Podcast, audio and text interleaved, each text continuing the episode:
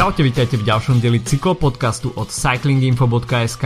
Ako sme už avizovali v ostatnom podcaste, tak sa nám roztrhlo v rece s jesennými klasikami, čiže jednodňové, jednorazové preteky nám teraz vládnu kalendárom a je to v podstate derniera pre rok 2019, pretože o malú chvíľočku si spravíme takisto preview Ile Lombardie, posledného monumentu tejto sezóny, ktorý pomyselne uzatvára tú európsku časť cyklistickej sezóny. Takže o tom všetkom dnes od mikrofónu vás zdraví Adama Filip. Čaute.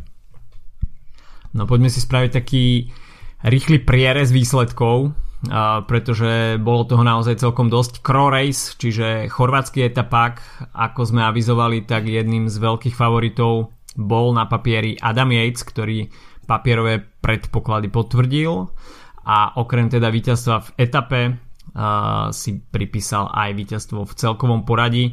Zaujímavosťou takisto je, že druhú etapu vyhral Eduard Michel Grossu, alebo Michael Grossu, uh, rumunský jazdec týmu Delco Marcel Provence. Mimochodom takisto, čo je na tom teda zaujímavé, že vyhral aj jednu etapu na tohto ročných pretekoch okolo Slovenska, takže tí, čo ste boli sa pozrieť na dojazd v Ružomberku, tak ste videli práve tohto jazdca zdvíhať ruky nad hlavu, takže iba toľko uh, malá zaujímavosť z Chorvátska. Ďalej sme videli uh, dojazdy viac menej pre rýchlikov a to bol Tour Eurometropol, uh, kde sme mali možnosť vidieť víťazstvo Pieta Alagerta, na ktorého nestačil Florian Senešal veľmi nešťastné preteky pre Joseho Alvara Hodža, kde skončil na zemi po veľmi tvrdom páde na bariéry a boli to tie bariéry toho veľmi nešťastného typu s tými nohami do cesty, oblé, ktoré veľmi vytrčajú a sa mi zdá, že Jose Alvaro Hodge tam padol priamo, priamo na ten oblúk, nevyzeralo to vôbec dobre na druhú stranu však bolo veľmi dobre vidieť, že je v celkom v poriadku. Hoci tam boli nejaké zlomeniny, tak uh, uh, nič vážne a takto mladý človek sa z toho určite rýchlo dostane. Tak to bol vlastne dve tváre v živote Jose Alvaro Hodža deň predtým vyhral uh, alebo dva dní predtým Sparkassen Münsterland Giro uh, v, hmm. v Nemecku v podstate bol to ďalší úspech Quickstepu a tu potom podľa mňa Senešal napríklad v závere toho uh, Eurometropol pretekov tak uh, vidieť, že podľa mňa strátil trochu koncentráciu, keď podľa mňa zistoval, že čo sa tam za ním stalo, príliš sa tam proste obracal uh, mal, mm-hmm. mal byť lead out, nakoniec bol v tej pozícii šprintera, tak to bol stačilo na druhé miesto za uh, Pietom uh, Allegartom z, z Balois, uh, Valony, neviem, niektorý z týchto názvov. Pro... Sport Flanderen. Jo, presne, tak presne to. a každopádne ten, ten pád vyzeral fakt tvrdo, bolo to, ako si hovoril, bariéry, boj s vytrčajúcimi nohami a bolo to tesne po zákrute vlastne, mm. ktorá, to práve to, čo je zákrute, ktorá poslala ten peloton v podstate do tej cieľovej rovinky, no a tam to hoč prepálil, ak, so, tak, ak, ak mu dáme, ak dáme tým organizátorom trocha ako uh, nejak ako možnosť sa obhajovať, tak, tak, uh, tak hoč tiež išiel proste príliš, no ale zároveň je to záver šprinterskej klasiky, tak je jasné, že sa tam nepôjde na polovičný plyn. Takže našťastie to pre neho nedopadlo až tak zle. Po sezóne by mal tak či tak, tak sa teraz uh, mm. namiesto nejakých uh, dovol- dovoleniek, tak sa tak, tak môže regenerovať. Minule, regeneráciu. Minule som uh, uh, počúval uh, podcast z Austrálie Stanley Street Social podcast, ktorý robia dvaja bývalí cyklisti, ktorí nie sú nejakí extra známi, ale boli v takého z kategórie U23 a ľudia im posielajú otázky, kde sa ako pýtajú rôzne veci. A jedna z nich bolo, že či, či profici jazdia niektoré z týchto posledných pretekov na pol plynu, aby sa náhodou nezranili pred dovolenkou. A uh, títo dva jazdci to vyhlasili za najlepšiu otázku, ako kedy dostali a absolútne potvrdili, že je to pravda, že niektorí z tých uh, jazdcov, uh, ktorí štartujú už uh, takto na záver sezóny, tak, tak berú tie veci trocha opatrnejšie, aby sa náhodou nerozbili predtým, ako niekde vycestujú po celej sezóne niekde na, na dovolenku. Takže uh, myslím, že Jose Alvaro Hoč má trocha prekazené uh, najbližšie týždne dovolenkovania. Ja, minimálne môže spokojne kávičkovať doma v Kolumbii. No jasne. Ne, nepretrhne sa. Mimochodom, tieto preteky uh, Tour de Eurometropol vyhral minulý rok Mats Pedersen, ktorý teda už ukázal aj novú verziu dúhového dresu a ide o klasiku. Našťastie sú tam tmavé kraťase. Pochvala, pochvala. Pochvala. Ale uvidíme. Väčšinou tie prvé verzie bývajú také veľmi konzervatívne na fotografiách a potom príde sezóna a vidíme všeli, všeličo. Tak, uh, sponsor, uh, tak uh, ber to tak, že na začiatku sezóny uh, sponzor neráta s tým, že bude mať majstra sveta v týme a tým pádom tí podpísaní sponzori menšieho rangu sa podľa mňa na ten dres nezmestia, ale potom zrazu, keď uh, si na prelome jednej a druhej sezóny sponzori uvedomia, že OK, máme tu príležitosť napchať sa k dúhovému dresu, tak podľa mňa vtedy sa začne trocha uh, viac manipulovať s tým dúhovým dresom pretože to je vlastne jeden z tých špecifických úkazov cyklistickej sezóne, je to, že vlastne uh, väčšina podľa športových podujatí sa sezóna ukončí majstrovstvami sveta, ale tu sezóna ešte pokračuje v podstate mesiac po majstrovstvách sveta, takže to nosenie dúhového dresu je rozdelené na dve sezóny. Uh, tým pádom sa tomu podľa mňa prispôsobuje aj ten sponsoring a uh, myslím, že v treku určite budú mať radosť z nejakých sponzorských možností, ktoré sa im objavia po tom, čo pomerne nečakane tento tým si bude obliekať dúhový dres. No, minimálne sme videli už aj novú podobu Trek Madon. Pekne. Čiže tímového bicykla veľmi pekne. Čiže biely v tej v tom klasickom paint jobe tak doskosená s, duhový, s duhovými farbami, takže takisto veľmi podarený kúsok. Takže Mats Pedersen sa už vyváža v duhovom drese. No ako si už spomenul, tak eh, Sparkasen Musterland eh, ešte zastihol Joseho Alvara Hodža v dobrom svetle, pripísal si víťazstvo, druhý tam skončil Pascal Ackermann, tretí tým Melier z eh, Corendon Circus, štvrtý Fernando Gaviria, ktorý sa na portáli Cycling News objavil medzi top 5 jazdcov, ktorí nemali príliš dobrú sezónu a mali by ju ešte zachraňovať, avšak tých príležitostí už nebude veľmi no, veľa. držím palce v Lombardii. takže, takže Fernando Gaviria uh, nezažil úplne hviezdnu sezónu. Samozrejme boli veľké očakávania od toho, ako sa mu bude dariť uh, v UAE Emirates po prestupe z Quickstepu, ale ok, toto si necháme na, na nejakom posezónnom sumári, aby sme si zhodnotili jednotlivé veľké mená. Dneska prenechajme priestor iným veciam. No a mohli by sme sa presunúť e, konečne do Talianska, kde sme mali možnosť vidieť e, už niekoľko veľmi zaujímavých pretekov a jedným z nich bolo Giro dell'Emilia, kde sme videli v akcii Primoža Rogliča, ktorý absolútne deklasoval konkurenciu na poslednom výstupe na San Luku, e, kde mi to tak trošku pripomenulo uh, také tie Armstrongovské časy, keď sa Lance Armstrong zdvihol a respektíve Roglič sa ani príliš nezdvihol, zostal v sedle a ostatní ako keby zabrzdili. tak uh, Primož Roglič klobuk dole, vidno, že po VLT je vo veľkej pohode a táto jeseň ho zastihuje vo veľmi dobrom čase. Michael Woods skončil na druhom mieste a Education First sa dostal uh, na pódium aj na tretej priečke vďaka Sergiovi Igitovi.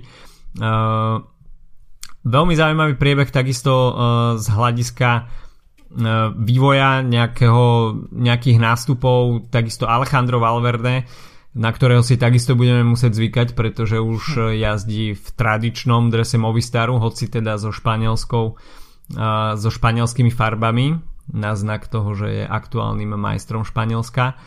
A ďalší dres, ktorý môžeme potom hodnotiť v modnej policii ako špeciálny dres. Nič moc. príliš nepáči. Nič moc, nič moc. ale bol tam takisto aktívny Diego Ulisi, Pierre Latour sa tam pokúšali niečo spraviť v úniku takisto Jakob Fuglsang sa pohyboval vpredu, Egan Bernal, Gianluca Brambila bol vpredu, Giulio Ciccone bol takisto veľmi aktívny, takže tie prejazdy San Lukov boli, boli veľmi explozívne a veľmi dobre sa na to pozeralo. V podstate ide o pár kilometrový okruh, nejakých 14 kilometrov, tak sa mi zdá.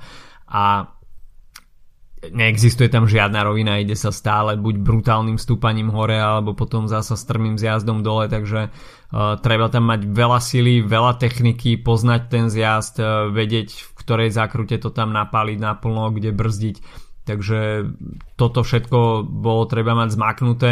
Primož Roglič sa tam mohol oprieť takisto o veľmi dobrú prácu celého týmu. Antoine Tulhuk tam uh, odrobil veľký kus roboty a podstate Primož Roglič sa mohol sústrediť na tie posledné 2-3 km, kde si postrážil tú pozíciu tých najväčších favoritov a ako náhle uvidel, že toto je to miesto, kde útočím, zobral to všetkými desiatimi a konkurencia naozaj mala čo robiť. Niektorí jazdci, ako náhle Roglič začal zvyšovať tempo, tak začali už len kľúčkovať z jednej strany vozovky na druhej, pretože tá San Luca je naozaj veľmi, veľmi strmá. no tak uh, sú to preteky, na ktoré sa super pozerá, akože mne strašne sa mi páči tie arkády, ktoré tam sú a mm. na tom okruhu. Keď si hovoril o tom Armstrongovom nástupe, tak uh, podľa mňa to bolo ešte výraznejšie v, na uh, Tre Valley Varesine, ale to, tomu sa ešte dostaneme, pretože Uh, Roglič naozaj ukazuje formu jak hrom, ale zároveň ma strašne prekvapilo, že vôbec je na štarte. Ja som si teda nepozeral, kto štartuje na týchto pretekoch. Zapol som si prenos uh, cez víkend bez zvuku a, a v podstate som bol úplne hotový z toho, že, že to po tých majstrovstvách sveta nezabalil po tak náročnej sezóne. Mm. A že mm. ešte, ešte potom v podstate v Yorkshire vyzeral ako, ako jazdec zrelý na koniec sezóny, pretože časovka mu nevyšla. V cestných pretekoch bol v tom úniku, ktorý to zabalil vlastne pomerne skoro vzhľadom na tie podmienky, ktoré tam vládli. Myslím si, že mm. ak sú nejakí um, nejakí jazdci, ktorí si zaslúžia dovolenku, tak je to, tak je to práve Roglič po tejto sezóne. Na druhej strane by ma zaujímalo ako po týchto dvoch pretekoch bude chcieť uh, bojovať o Lombardiu, pretože si myslím, že bude najstraženejším jazdcom v pelotone. Uh, ale za, zároveň ukazuje veľkú silu.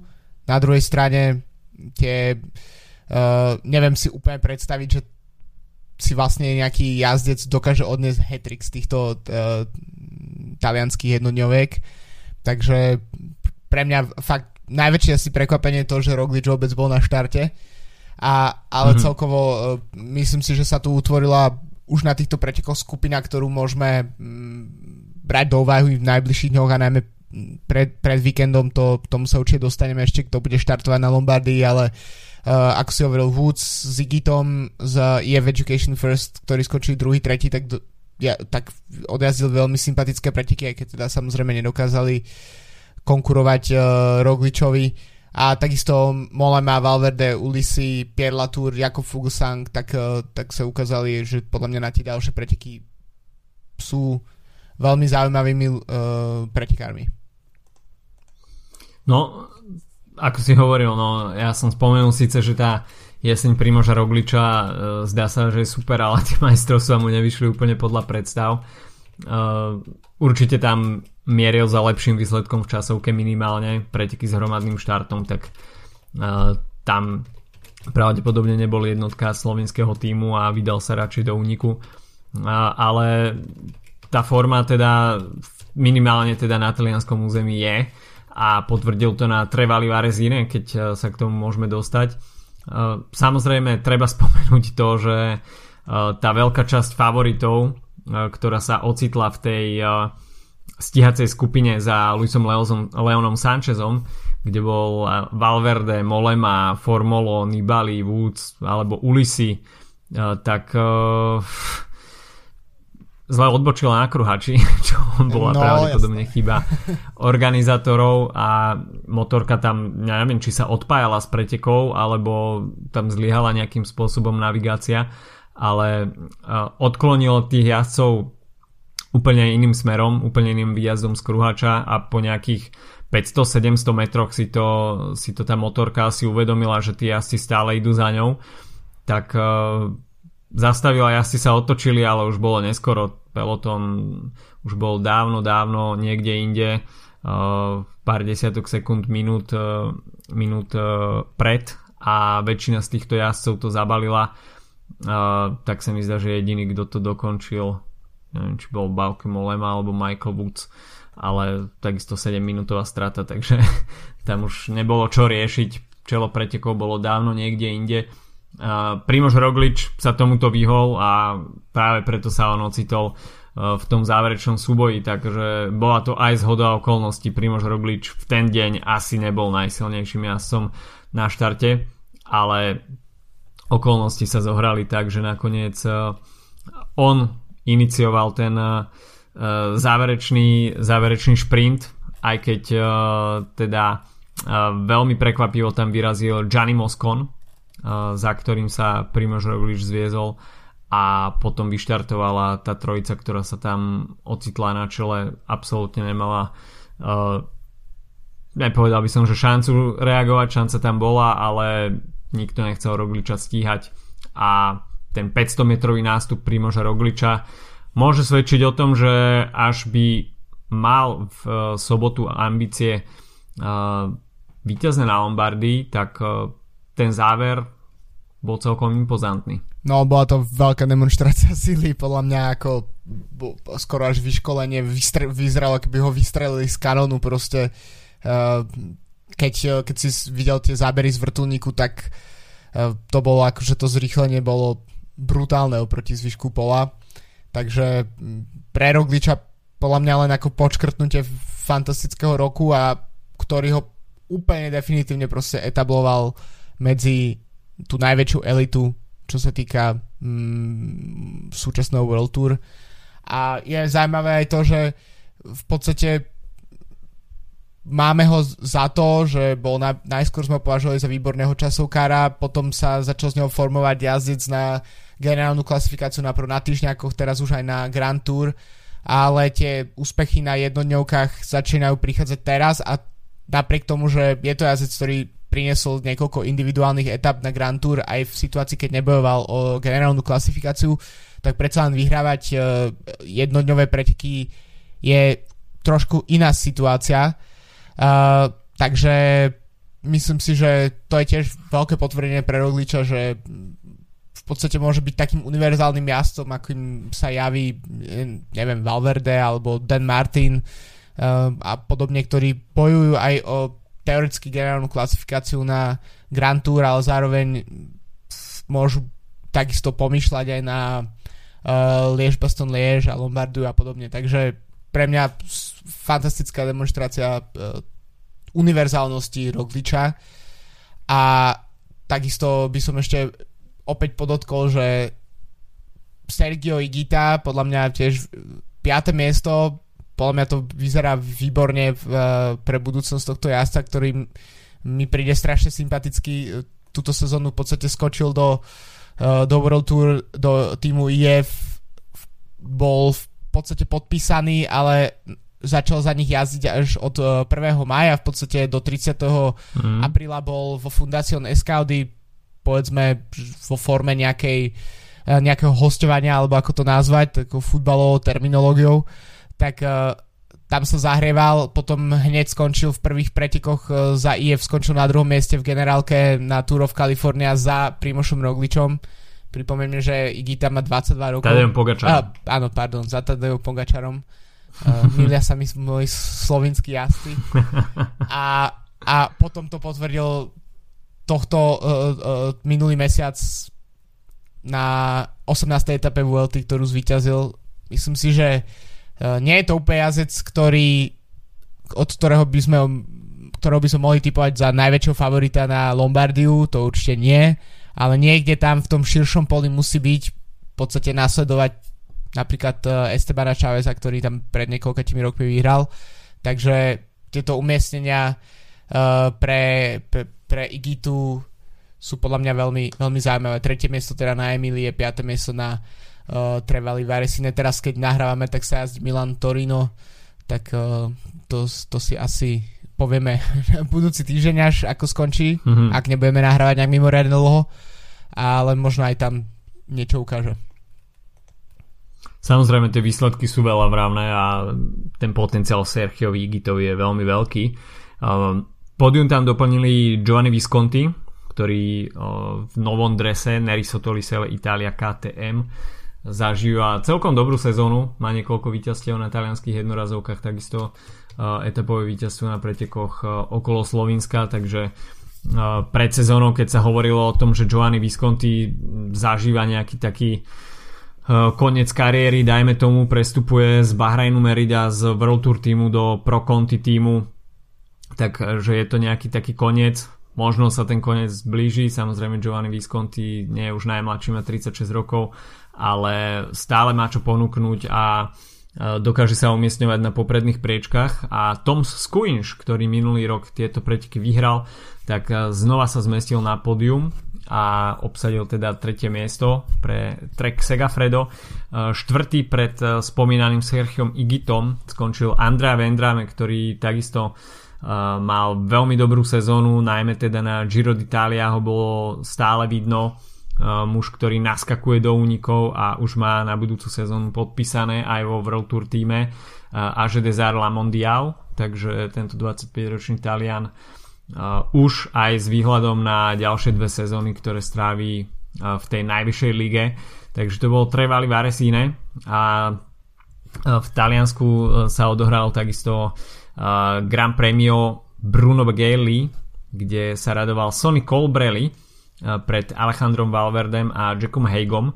Uh, ten okruh bol uh, absolvovaný asi tak 10 krát sa mi zdá a taký pančerský kopec 1,5 km 5% stúpanie, takže videli sme tam veľkú zmesku jazdcov, nakoniec Sonny Colbrelli bol ten, kto sa radoval z celkového víťazstva Alejandro Valverde teda na druhom mieste a práve on má celkom dobrú formu. Ešte keď sme v tom Taliansku, tak Takisto sme mali možnosť vidieť eh, Il Piccolo Lombardia, čiže uh, takú malú Lombardiu pre jazdcov do 23 rokov zväčša a sú tam viaceré development týmy, ale zvíťazil nakoniec Andrea Bajoli z týmu Colpec, ktorý už má podpísanú takisto zmluvu s Deconing Quickstepom. Takže tohto 20-ročného Taliana budeme môcť budúci rok vidieť u Patrika Lefevra a Attila Walter, ktorého sme už takisto viac, viackrát spomínali, maďarský jazdec z CCC Development týmu skončil na 4. mieste a ešte keď sme boli pri Grand Premio Bruno Begeli, tak štartoval aj Matúš Štoček, ale ten preteky nedokončil v drese týmu Beltrami TSA Hopla Petroli Hopla! Firenze. Môj obľúbený názov jednoznačne. toto si, toto si vždy vychutnávame. Takže uh, tieto preteky aj so slovenskou účasťou, avšak Matúš Štoček preteky bohužiaľ nedokončil. Teraz aktuálne prebiehajú preteky Milano Turín, ktoré minulý rok vyhral Thibaut Pinot a práve to bol taký jeho odrazový mostík pre víťazstvo na Lombardii.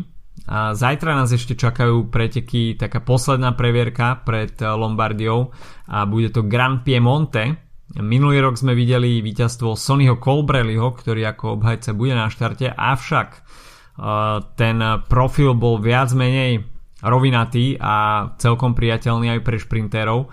Tento rok to bude niečo úplne iné. Organizátori zmenili trať a jazdci sa budú musieť popasovať e, s viacerými prekážkami, ktoré si myslím, že e, Sony Colbrelli tento raz určite nezvládne, pretože na záver nás bude čakať stúpanie na Oropu a predtým ešte asi budú stúpať aj na Nelvu a toto si myslím, že už pre Sonnyho Colbrelliho určite nebude, takže tento raz uvidíme víťaza z úplne iného súdka. A Oropa, veľmi známe stúpanie aj z Giro d'Italia, tak v strede medzi Turínom a Milánom už smerom, smerom teda do Alp. Stúpanie, ktoré má 11,8 km, priemer 6,2 je to nie je to kopec s nejakými brutálnymi sklonmi, v maxime je to 13%, ale takisto tento úsek nie je príliš dlhý.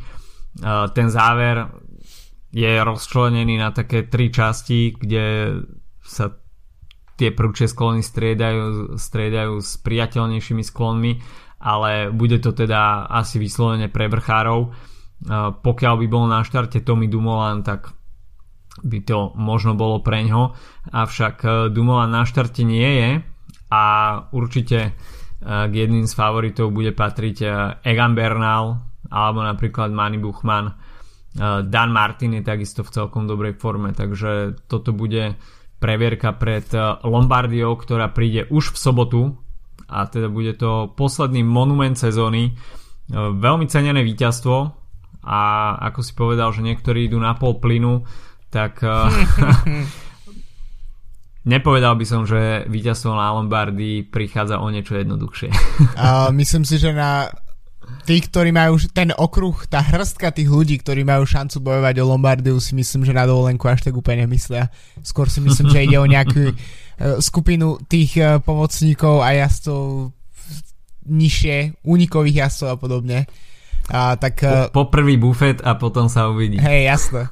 A, akože Lombardia je podľa mňa jeden zo sviatkov a vrchol sezóny je to jedný z najkrajších pretekov, ktoré v televízii môžeme vidieť podľa mňa. Uh, problém, ich problém je trocha pozícia v kalendári, aj keď mne sa osobne veľmi páči ten, uh, že máme vlastne veľmi konštantný ten týždeň posledný pred Lombardiou, že tých uh, mno, pretekov v Taliansku je veľké množstvo a tak sa to dá trocha sledovať ako taká nejaká séria v podstate, ale pochopiteľné...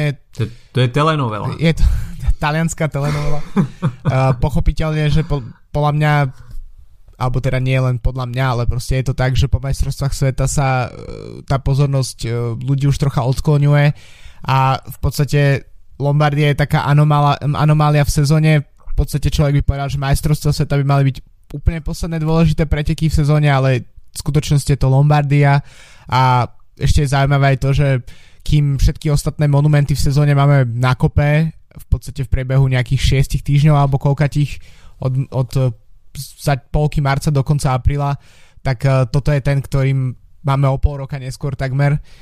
Takže to, hmm. to robí z Lombardie veľmi zaujímavý, zaujímavé preteky. Takisto to, že mnohí jazdci, ktorí si nepri, ne, ne, neprinesli žiadne výsledky túto sezónu, tak uh, majú šancu úplne, úplne posledný raz vyhrať niečo dôležité túto sezónu.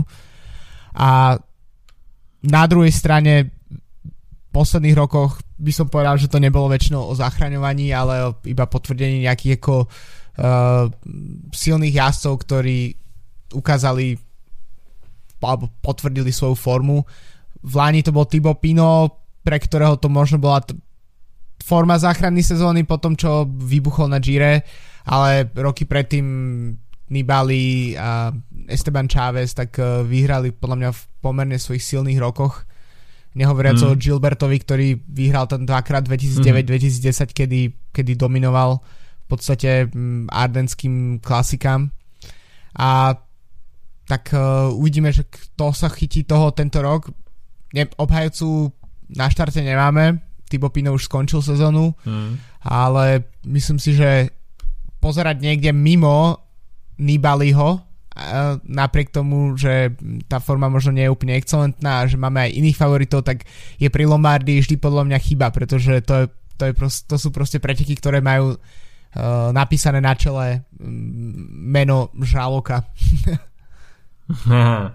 no ešte skôr, než sa dostaneme k tomu menoslovu favoritov, tak by sme si mohli povedať, že o čom tá Lombardia vôbec bude tí, čo tieto preteky nepoznajú úplne dôverne. 243 km, takže pomerne dlhá sobota v sedle.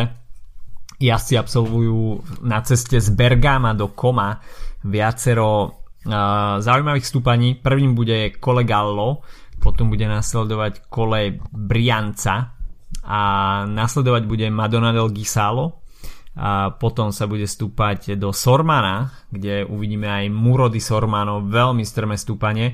No a tá záverečná čerešnička potom bude na Civíliu a jazdci tento raz absolvujú aj San Fermo della Battaglia, čiže budú sa v tých záverečných kilometroch motať okolo koma. Záver bude e, po zjazde na rovine, takže žiadne, žiadne e, finiše na stúpaní, ale myslím si, že tá posledná tretina pretekov počnú s teda Sormanom, ktoré asi vyselektuje uh, to zrno od pliev, uh, kde uh, sa asi budú veľmi, veľmi trápiť v úzkých uličkách Sormana a v podstate ten dvojkilometrový úsek inkriminovaný má priemer 15,8% v maxime je to 27% takže tam, kto na to nebude mať nohy, tak prvú skupinu už nikdy, nikdy neuvidí.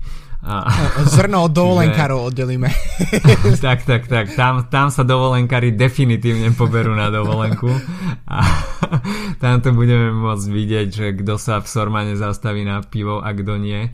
Takže uh, toľko uh, k Sormanu, potom ešte Čivílio, tak to je uh, stúpanie, ktoré má cez 4 km 9,7% v maxime 14, takže takisto uh, uh, miesto, kde sa dá zautočiť, ale samozrejme uh, jazdci si to možno nechajú až na samotnú chvíľu. Minulý rok sme videli, ako si už spomenul, ten súboj Tibota Pinota s Vincenzom Nibalim a Tibo Pinot zlomil Vincenza Nibaliho takisto pomerne dosť neskoro, takže Uh, ťažko povedať, že či už na Čiviliu uvidíme, uvidíme nejaké ohňostroje, respektíve nejaký solo atak a vôbec to nie je vylúčené, tak by sme sa mohli pozrieť na to, že kto vôbec na Lombardy bude štartovať. Pierre Latour uh, sa zdá byť vo veľmi dobrom svetle, takisto jazdec, ktorý uh, nemá úplne podarenú sezónu a tak sa mi zdá, že tiež bol v tom top 5 zozname jazdcov, ktorí, ktorí majú čo doháňať. Uh, takže až Desar eh, La Mondial s lídrom v podobe Pierre Latoura. Spomínal si Vincenza Nibaliho, samozrejme je to jazdec, ktorý má rád t- tento typ pretekov, je to dvojnásobný víťaz z Lombardie a Žralok zvykne, zvykne vyhrávať podľa toho jeho palmares v dvojročných intervaloch. Takže 2015-2017 a dnes je 2019, takže uh, Vincenzo Nibali, pokiaľ uh, numerológia na Lombardii hrá svoju rolu, tak priestor pre ňo.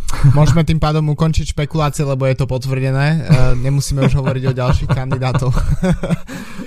tak ako si hovoril, ten profil to je to je proste Nibaliho profil stúpania, dlhé zjazdy a takisto to, že sa jazdí v Taliansku len podľa mňa prispieva tomu, že Nibali je favoritom. Takisto v posledných rokoch uh, sa prejavuje skôr na jednodňových pretekoch ako na Grand Tour, takže hmm. myslím, že to, to, to, to potvrdzuje podľa mňa jeho štatút. Ja si ne, nemyslím si, že Nibali tento rok je úplne že favoritom číslo 1, ale do nejakej skupiny určite top 3, top 5 jednoznačne patrí. A uvidíme, že, že vlastne ako, ako to tam celé vypali, pretože um, tých silných mien je na štarte viac. Uh, v podstate, keď si tu len otvorím ten štart list, tak hneď keď mi padne uh, zrak na jeden z prvých tímov a to je Astana, tak to je ďalší Grand Tour tým, ktorý posielajú na Lombardiu.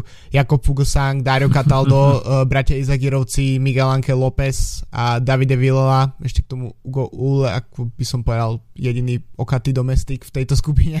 Mm-hmm. Takže to sú pre, presne Astana by napríklad mohla byť je, je jedným z vyzývateľov uh, pre Nibaliho, jeho bývalý tým v podstate, takže to môže byť ešte celkom mm. zaujímavé.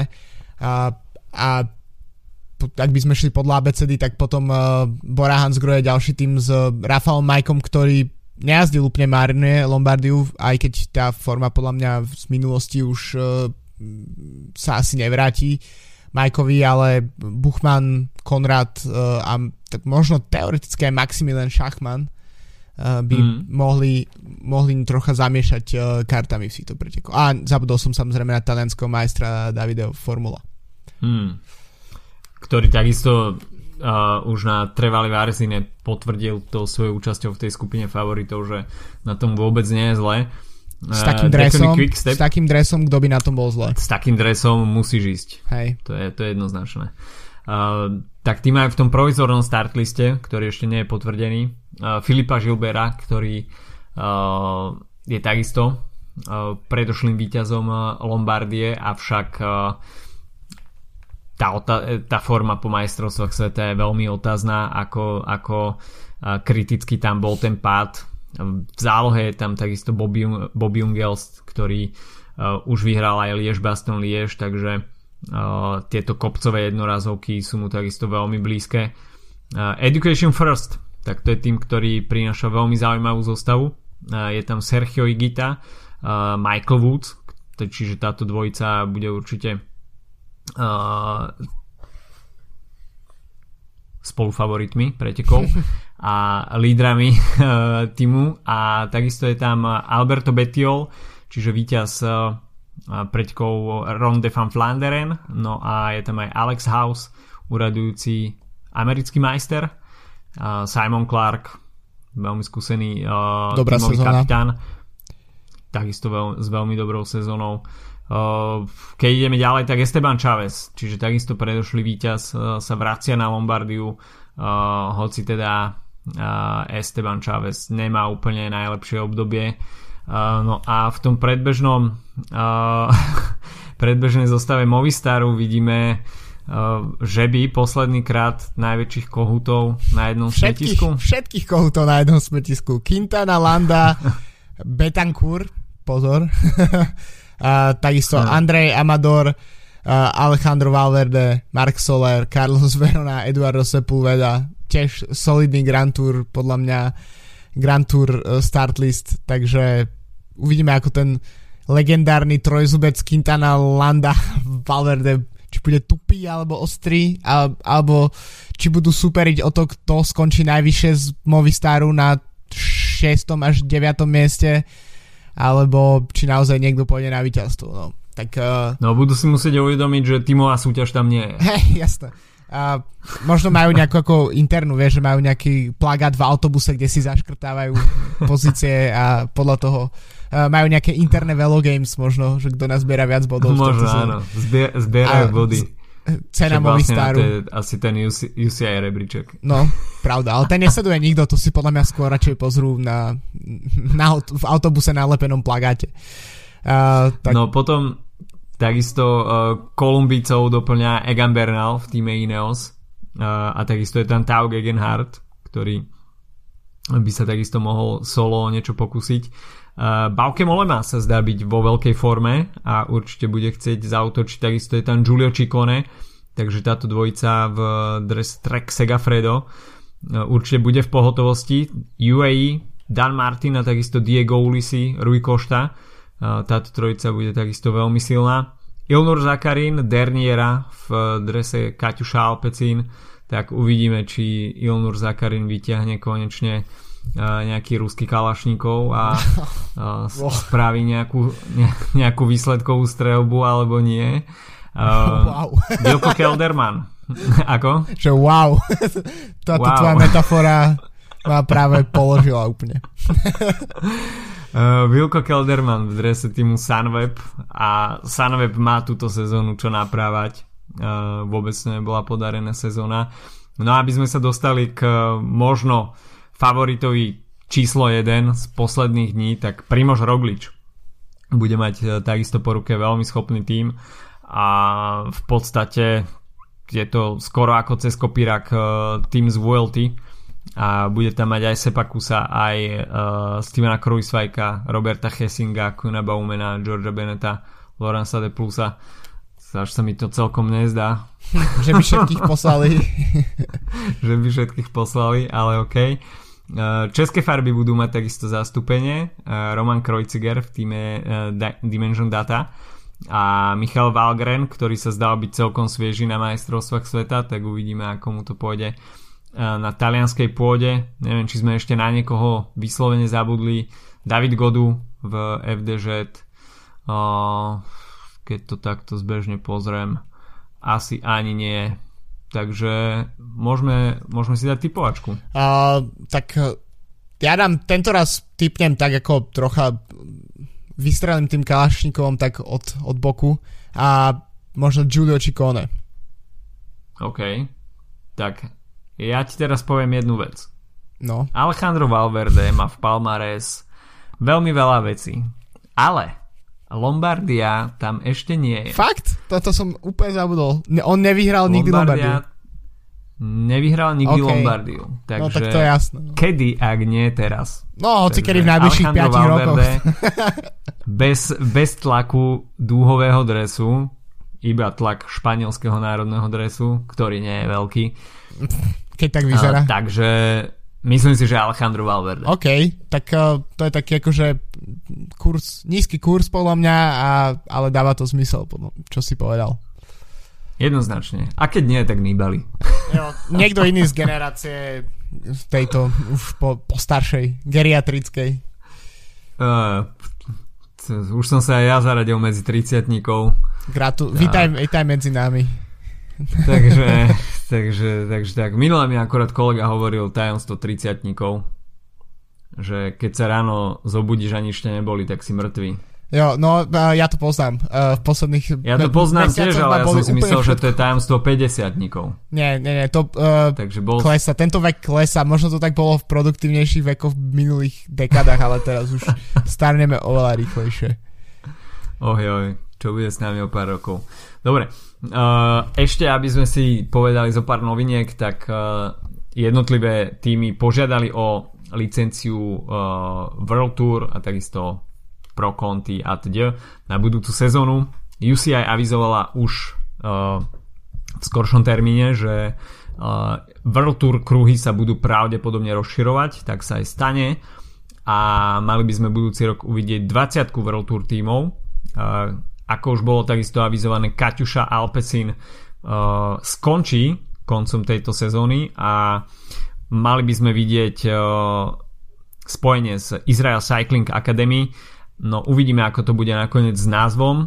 Zatiaľ provizorný názov Team Kaťuša Israel Cycling Academy. Rusko-izraelská spolupráca. Pomer- a pokiaľ... Znie pomerne krkolovne. Áno, pokiaľ tomu dobre rozumiem, tak uh, Katuša v podstate uh, nechce úplne vycúvať cyklistiky, pretože uh, tam je v podstate zaujímavá situácia, teda, že keď Katuša ako značka vstupovala do cyklistiky, tak v podstate šlo iba o nejaký ako ruský názov, ktorý mal proste asociovať ruský mm. tým, nešlo žiadneho sponzora, ale medzičasom, odkedy zmenili ten logo a poslali preč z dresu to odporné červeno-modré s, s tým s červeným námestie. námestie. A proste dres, ktorý vyzeral ako zo suvenír shopu v Moskve, proste z, tak uh, tak vlastne za, si založili uh, značku odevnú cykli, cyklistické oblečenia mm. a v podstate tá značka by mala zostať sponzorom uh, Israel Cycling Academy týmu, pra, možno aj s tým, že teda bude v názve, plus chcú vstúpiť do niektorého z väčších ženských cyklistických tímov uh, ako, ako mm. odevný sponzor a zároveň nejaký ako ko-sponzor. Takže celkom zaujímavý vývoj tak ja si myslím, že to spojenie dáva zmysel, pretože je tam 11 jazdcov plus nejaký ako tým uh, technických riaditeľov a podobne, ktorých treba niekde prichyliť. Uh, je to podľa mňa troška škoda pre jazdcov uh, Israel Cycling Academy tých z takej druhej polovici. Nemyslím si, že Ben Hermans a podobne by mali problémy, ale skôr takí ako mm. menej známi jazdci. Uh, ktorí neviem, či budú mať eh, na to, aby, mm, aby mohli jazdiť World Tour a keďže sa tam spájajú dva týmy dohromady, tak uh, logicky niekto musí... Ten, musí ísť niekto von. No presne, musí sa rozdať niekoľko čiernych Petrov v tomto prípade. Ale tak je fajn, že tá miestenka zostala zachovaná a takisto ten progres uh, Israel Cycling Academy je celkom mm-hmm. ko, sympatický v podstate, ak si niekto pamätá, tak to pred 5 rokmi vzniklo ako úplne náhod, taký ako menší kontinentálny tým, ktorý bol čiastočne podporovaný mediálne Petrom Saganom, pretože ho rozbiehal, mm-hmm. myslím, vtedajší jeho manažer. Uh, už rok na to, tedy to bol iba Cycling Academy, rok na to už to bol Israel Cycling Academy a potom, ktorý potom postupil do Pro pro, ako to, do prokontinentálnej licencie, dostal sa na, na Giro a teraz vlastne postupne to prerastá už do World Tour týmu, je to celkom logický postup. Mimochodom, keď si pozrieš štatistiky, tak uh, Izrael Cycling Academy vydal fakt dosť veľa pretekov túto sezónu. Myslím, že to je okolo 30, ak sa nemýlim, hoci samozrejme nejde o tú najvyššiu ligu pretekov, ale rozhodne je to viac ako Katuša, ktorá, ktorá nevyhrala mm. skoro vôbec nič, takže uh, celkom zaujímavé spojenie a uvidíme, no. Mňa, mňa tieto prestupové kolotoče strašne bavia, takže ja si to celkom idem, túto tému.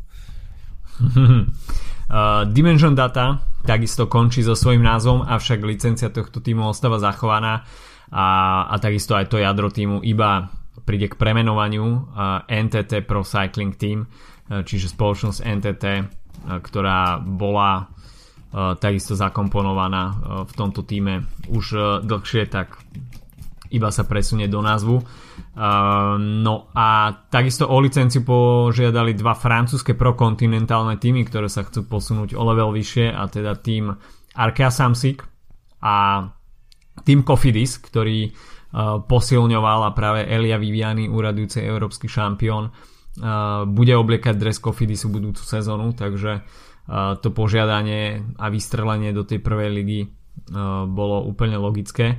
Eh, takže asi toľko k tej top 20. Ešte sme zabudli spomenúť eh, incident z Munstru, kde Florian Senešal zautočil na Maxa Balšajda počas toho, ako išiel dávať rozhovor, neviem, či to bolo ARD, tak, tak ho tam pleskol po prilbe a mal to aj do hru vo vnútri týmu, dostal nejakú pokutu ale myslím si, že v Quickstepe pomerne sme videli dosť veľa horkých hlav túto sezónu a začalo to asi Iliam Casem v Južnej Amerike. O, na to som už zabudol. Počas, poč, počas Cafe Rideu tam prišlo k nejakému incidentu s miestnou servírkou a za, zakončili to teda od začiatku sezóny až po koniec. Vlčia svorka, no, tak uh, tento rok menej výťastiev, trošku, ako minulú sezónu, ale viac škandálov, tak uh, taká je realita, no. Uh, Camera time tam je. Hej, keď ešte sme pri tom, že na čo sme zabudli, uh, tak sme zabudli na Paris Tour, uh, č- mm. Ako preteky, ktoré sa ešte ten, tento, uh, tento víkend budú konať. 113. ročník, jedné z najstarších pretekov v kalendári. Od minulého roka s pomerne početným množstvom uh, šotolinových úsekov, čo sa stretlo, keď už hovoríme o Quickstepe, práve s uh, dosť veľkou nevolou od, uh, od šéfa tohto týmu a tým pádom, a ak sa dobre pozerám, tak uh, Quickstep uh, nie je na um, nie je medzi týmami, ktoré štartujú na, na týchto mm-hmm. pretekoch. Uh, víťazstvo buď obhajuje Søren Krank Andersen zo Sunwebu, tak keď sme hovorili o tom, že Sunweb ešte mohol utržiť nejaké víťazstvo túto sezónu, tak by to mohlo byť práve tu. Z takých zaujímavých jazdcov, tak uh, napríklad Oliver Nassen z Age Desert, uh, Arno Demar so Stefanom Kungom v FDŽ, takisto Niky Terpstra nastupí za Direct Energy, Um, na štarte by mal byť údajne aj Mark Cavendish, čo je celkom hmm. zaujímavé, na to som si už odvykol, že by som ho niekde videl na štartovej listine. A, no, tak ktorý uvidím... mimochodom prestupuje do Bahrajnu Merida. No, ktorý bude sa volať práve po mne Bahrain McLaren budúcu sezónu, takže to je tiež uh, celkom zaujímavá McLaren zmena. Mercedes. Jo. S Mikom Hekinenom. Mika Hekinen a David Coulthard posilnia tento tým. uh, návrat do 90 rokov. Uvidíme ich ako vodičov tímových aut. Jasné. Príliš dosť budú, poku- budú sa francúzske te, uh, uh, franky sa, uh, šva, švajčiarske franky sa budú platiť ako pokuty za tieto, za, za ich porušenie rýchlosti a podobne. Môže byť. A, a takisto uvidíme na štarte Paris Tour uh, Rompo Charles a Euskadi Bass Country, dva týmy, ktoré mimochodom uh, pravdepodobne koncom sezóny skončia a uvidíme, aký bude mať v podstate dopad to rozšírenie World Tour tímov na 20, aký to bude mať dopad na prokontinentálne týmy, pretože zo štyroch miesteniek na Grand Tour sa tým pádom budú rozdávať iba dve, čo je pre niektoré prokontinentálne týmy trošku likvidačné a Uh, uvidíme, aké to bude, bude mať nakoniec konsekvencie, ale už je teda známe, že tieto dva týmy by budúci rok nemali pokračovať uh, vo svojej činnosti, čo je pomerne dosť smutné, pretože ako sme hovorili už počas, VLT, tak Euskadi Bass Country Murias, tak to je tým, ktorý no, v podstate Vyhral etapu. Prišiel, vy, vyhral etapu jednak aj na tohto ročnej Vuelte, aj na minuloročnej Vuelte, ale mm, prišiel ako nástupca Euskady, e, ktorý bol v podstate synonymom baskickej cyklistiky dlhé roky. E, potom pre problémy skončil a e, zo pár rokov trvalo, kým sa podarilo tomuto týmu mm, etablovať aspoň na tej prokontinentálnej úrovni avšak teraz vidíme, že tento tým opäť, uh, opäť musí skončiť svoju činnosť, takže uvidíme, no, aké, aké uh, škody napácha táto zmena uh, v udelovaní licencií, ale to je asi hudba budúcnosti, takže uh, na dnes to asi bolo všetko. Jo. A užite si Lombardiu, posledný monument sezóny, tá cyklistická sezóna, ktorá sa na začiatku zdá byť nekonečne dlhá sa zrazu chýli ku koncu a OK, sezóna bola naozaj dlhá, už toho máme aj pomerne e, vyče hlavy, ale myslím si, že o dva týždne už budeme znova odpočítavať dní do štartu budúcej sezóny a e, pozerať sa, že čo ide v telke, či tam ide nejaká cyklistika, nejaké záznamy, našťastie uh, cyklokrosová sezóna je v, už v plnom prúde, takisto Začína sezóna 6 dňových pretekov na dráhe, takže bude sa mať na čo pozerať. London Six Day takisto už na konci oktobra so zaujímavými menami. Mal by tam byť takisto Mark Cavendish, Caleb Ewan, neviem či nie je náhodou aj Elia Viviani, takže toľko od nás, počujeme sa opäť budúci týždeň. Majte sa pekne, čau čau. Čau.